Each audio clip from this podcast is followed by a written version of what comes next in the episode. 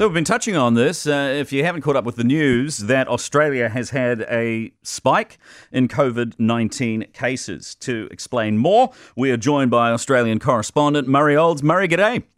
Very good afternoon, lads. Uh, g'day, Murray. So, talk of a second wave in Victoria. They're very worried down there, no doubt about that. Uh, they were supposed to lift restrictions uh, slightly, it must be said, slightly from tomorrow. Uh, but uh, the Premier, after uh, five days now of double digit new cases, uh, there were 19 new cases overnight, the fifth day in a row, as I say. So the brakes are coming back on.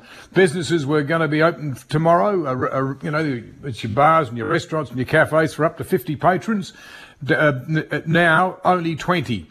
for you know, if you're going out to dinner at a friend's house maybe 10 people forget it, it's back to five. And there's quite a bit of anger. I mean, people are saying, hang on a second, but two weeks ago you had Black Lives Matter protesters in the streets, some estimates 30,000 people. A fortnight on, we get this big spike. Well, duh, what did you expect? And people are saying, well, bugger it, I'm going to defy the government here. Why am I going to be, uh, be penalised because of government stupidity? So I see that the Premier Daniel Andrews has uh, said among uh, the, one of the causes is that people who knew they were infected continued to work and socialise anyway.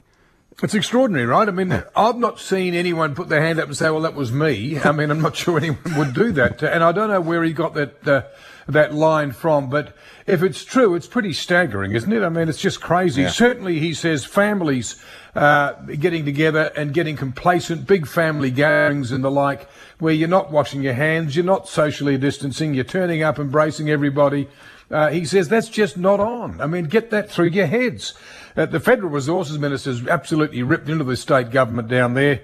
Uh, uh again, relating to the Black Lives Matter protests. I mean, up in New South Wales, um, you know, we had a similar protest, but I don't know if we're washing our hands better up here because yesterday, five new cases, all of them uh, overseas travellers who have flown back, Australians who have flown home and are now compulsorily isolated for two weeks. Again, these are where almost all the cases in New South Wales are popping up. So, what do you think this means for a potential trans Tasman bubble?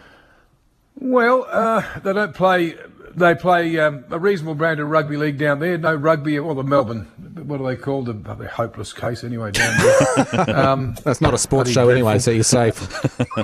I mean, here's the thing: the Trans Tasman bubble. That's a very interesting one. From the sound of things, right?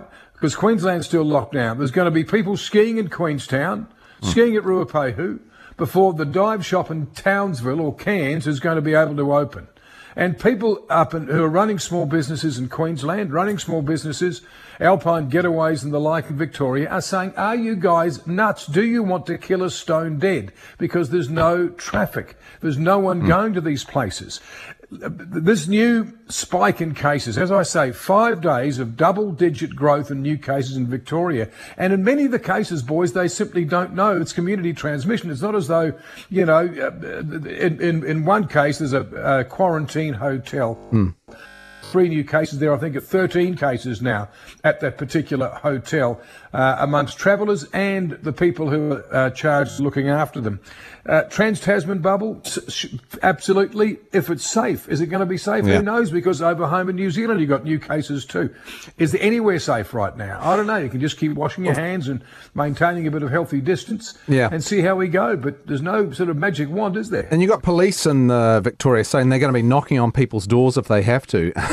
I don't imagine Australians be too keen on that, that, that news, would they? Of course they're not keen on that. And the other thing that went down really well, not was this suggestion from uh, Victorian police, a senior coppers yesterday saying, well, what about dobbing in breaches? Oh, no, we're not saying dobbing your neighbour for the backyard barbie with 47 people all boozing away like crazy. Of course they're saying that. dobbing your neighbours, dobbing people you think are breaching these orders. The other thing I should point out too, gyms are supposed to reopen tomorrow in Victoria, and I haven't heard anything about gyms not reopening. So, uh, you know, uh, uh, gyms in New South Wales are open again, but you have to practice social distancing. You can't go from the gym down to the pool, for example. You can only have one session at a time. You're limited limited to an hour.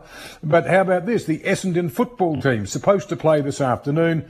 There's a guy in their team, a very good player. He's actually Irish. He was very homesick. He was allowed to go home. uh, visit mum and dad in Dublin, I think it is. He's, he's flown back in, compulsory quarantine. What's happened? He's gone positive. So the team now has to self isolate. It's just a crazy situation.